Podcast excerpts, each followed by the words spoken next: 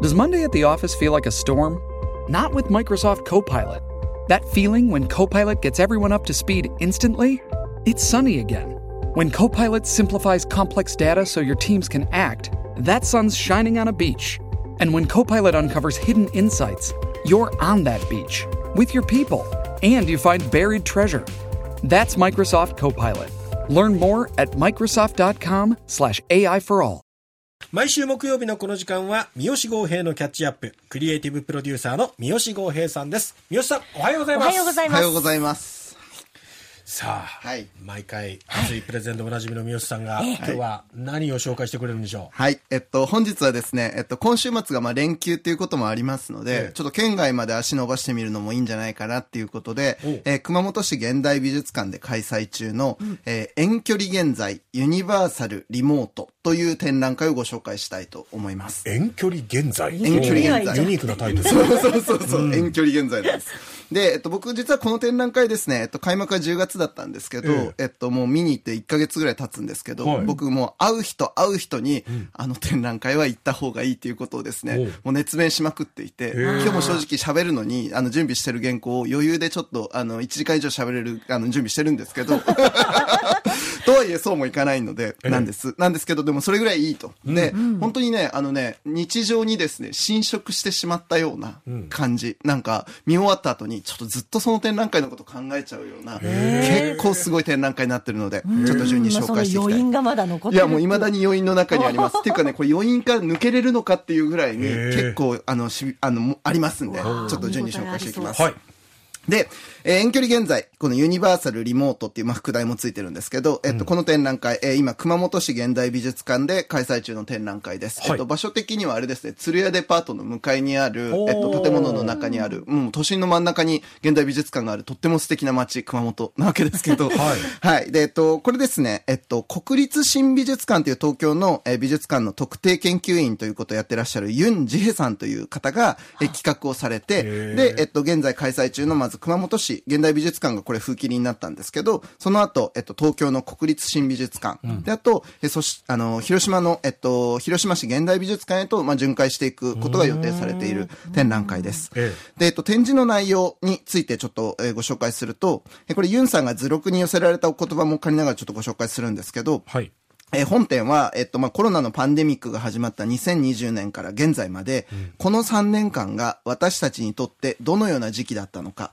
えー社会はいかにして今の姿に至ったのか、えー今後の私たちはどこに向かうべきかを現代美術を通して考える展覧会であるというふうに、まあ、おっしゃってるわけですね。で、えっと、もう少しちょっと展覧会の内容を紹介すると、えっと、展覧会は、えっと、パンデミックっていうじゃないですか。ではい。はい。このパンデミックの窃盗後、頭についているパンっていう言葉、でこれあの、パンアメリカとかね、すべ、てあまねくみたいな意味の、あの、パンって意味ですけど、ええ。これを使って、えっと、まず一つ目のテーマとして、パンの規模で拡大し続ける社会っていうのを一つ置いてますと。で、もう一つは、えー遠隔とか非対面みたいなことを意味する、えーリモートっていうことから、リモート化していく、まあ、リモート化する個人という、この二つの軸を構成してるわけですね。はいはい。で、8名1組の、えっと、合計だから9組ですね、のアーティストたちによる、まあ、現代美術作品を通じて、まあ、コロナ禍が明らかにした個人と社会の距離感みたいなものを観測していくっていうような内容になるわけですね。ええって言われてもちょっと抽象的じゃないですか。はいで、ここでお二人に、えっと、ま、もう毎回恒例になっておりますが、えーお二人にご質問です。はいはい。えっと、お二人は、ええ2019年末から、まあ、世界で、えっと、コロナ禍拡大しましたけれども、えーおよび、まあ、そこからですね、それに伴って、社会とか価値観、テクノロジーがたくさん、まあ、変化していったと思うんですけれども、はいその変化によって、自分と他人との距離感、および世界との距離感っていうのは近くなったと思いますか？それとも遠くなったと思いますか？あーこれ難しいなでしょ？でしょ？うん。遠くなったんですよ、最初は。うん。だけど、近くなる必要性っていうか大事さに気づかされたんですよね。そうそうそうそう。うん。それはありますよね。そう。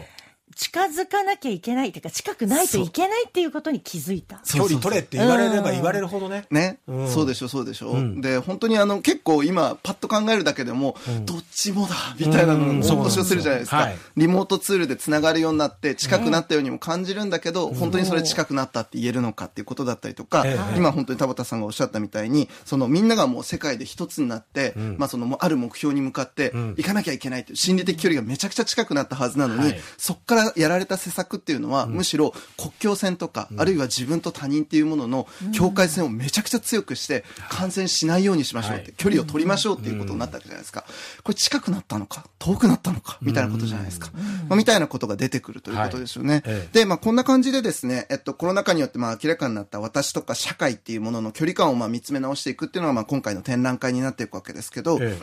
で、これ真剣に考えていくと、実はその国境を飛び越えてまあ拡大し続ける社会であったりとか、物理的な距離だけではなくて、まあいろんな形で孤立化させられていく個人みたいなのっていうのは、はい。実はコロナより以前から進行していたグローバル資本主義とか、まあ、グローバル社会だったりとかデジタル化社会とか、はい。そういうものが水面下で進行していたものが、実はコロナ禍っていう、まあこのタイミングを得て、実は形を成して現れたものでもないかっていうことが見えてくるわけですね。はい。というのも実際ここにまあ今回展覧会にまあ展示されている作品の多くが実は2020年よりも前のコロナより前の時点で作られている作品なんですけど、ええ。まあこの文脈の中にこの作品たちを置いていくと不思議とうわこれコロナのこと言ってんじゃんっていうことになっていくんですよ。みたいな面白さがある。はい。でも、ここからね、で、一個一個じゃあどういう作品があるのっていうことをですね、ええ本当に紹介したい。ええ紹介したいんだけど、ちょっとさすがに時間がですね、これええ2時間いっちゃうので、ええこれも今今日はな、涙をこらえて、一個だけの作品にちょっと絞って紹介をしたいと思います。はい。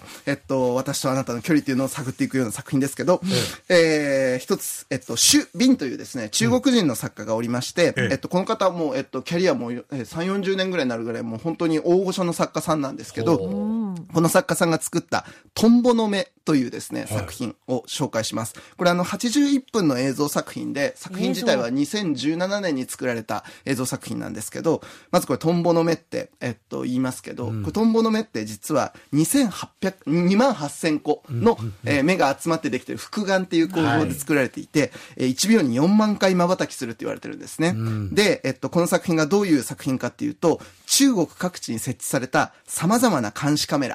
で、せ撮影された実際の、実際の記録映像のはあフッテージを、なんと1万1000時間分集めるんです、まず。で、それを材料としてええ、ある男と女を主人公としたラブストーリーを捏造する、編み上げるっていうようなは、あそういうまあ実験的な作品なんですねへ。で、えっと、これ、語られる物語としては、えっと、まあ、ある男が片思いする女がいて、で、それを追いかけていくうちに、女の人が失踪しちゃうと。うんで、自分を整形してなんか形まで変えちゃうみたいな。で、それをまあ男自身はとにかく入れ込んで何とか捕まえようとするんだけど、そうしていくうちにだんだん自分も見失っていって、自分自身を見失っていって、ところで自分自身の姿も変わっていってしまうみたいな、まあ、そういうような、まあ、あの、フィクションのラブストーリーが走るんですけど、ええ。その映像として使われるものは、どこまで行っても一つ一つ実際に起きた、その中国で監視カメラの映像として撮られたさあの映像のフッテージを積み上げていって、その物語に見えるようにしていくっていうことなんですよ。で、その映像フッテージ一つ一つは異なる場所で撮影された脈絡のないものであるはずなのに、不思議とその物語の上に載せちゃうと、目ではわかるんですよ。目ではその映像が違う映像であるってことは分かってるのに、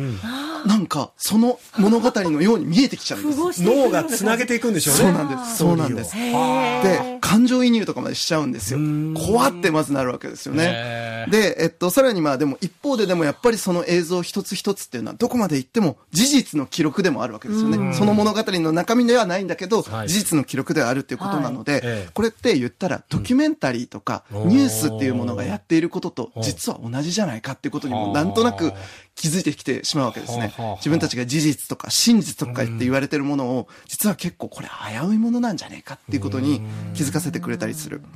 で、おまけに、一個一個の映像フッテージは、本当に映画では絶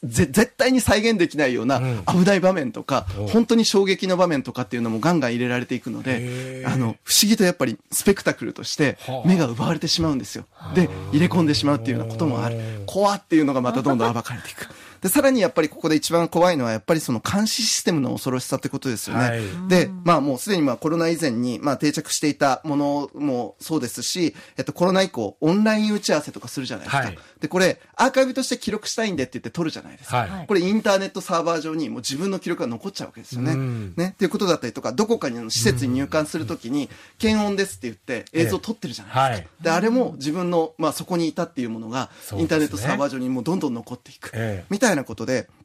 とにかく僕らは無自覚なまんまにインターネット空間にどんどん膨大な自分の痕跡っていうものをええ。ある企業とかある個人に明け渡してってるっていうことがやっぱり明らかになっていくわけですね。で、まあそういうこととかっていうことでやっぱその自分とあの、まあ、まず物語が教えるところの個人とあなたみたいな、私とあなたの距離っていうこともあるし、あの、この映像全体が教えていく私と社会の距離っていうことだったりとか、もっと言えば私と事実、真実との距離みたいなものっていうのが、みるみるこう玉ねぎの皮を剥いていくみたいにはあ。明らかになっていくんですね。怖いんだ。とにかく怖いんだ。はあ。で、でも本当にもうそれがもう見たことのない映像の流れで、ええ。で、81分の作品としてドスンとやられた時に、えもう本当言葉がないですもん、これ。こんな、こんなことできてしまうのかっていうことの恐ろしさがある。なので、もうこれちょっとぜひ見ていただきたい。もう正直僕はこの一本見るだけでも、熊本まで行く、もう価値全然あると思ってます。はい。で、この作品なんですけど、えっと、開館時間中の10時50分、13時50分、15時50分、17時50分っていう、えっと、4回の、えっと、上映開始時間がもう決まって、えっと、はい。流れるようになってるので、ええ。できればもうその時間を狙ってそうですね。行くのが絶対賢いなと。80分以上ありますからね。そうそう、80分あるからね、途中から見ちゃうとね、まあ、それはそれで実は面白い体験なんですけど、うん。で、えっと、で、あと、それ以外もですね、この展覧会、あの、映像作品が割と多くって、で、その、あの、一本一本も10分から40分ぐらいの長さがある映像作品だったりもするので、できれば、まあ、3時間ぐらいのですね、ええお時間を持って、えー来ていただくとよろしい。なんだけど、えーそれはもう間違いなく、その価値はある展覧会なので、えええー熊本市現代美術館のこの遠距離現在、はいどうか見ていただきたいという、あの、熱弁でございました。いやーもう日帰りじゃなくて一泊ぐらいするつもりで熊本に見に行要きたい。因すごいので。はい。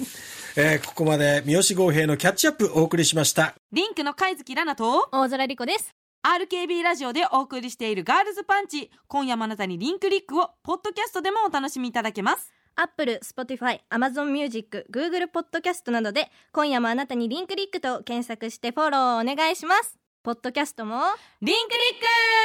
ック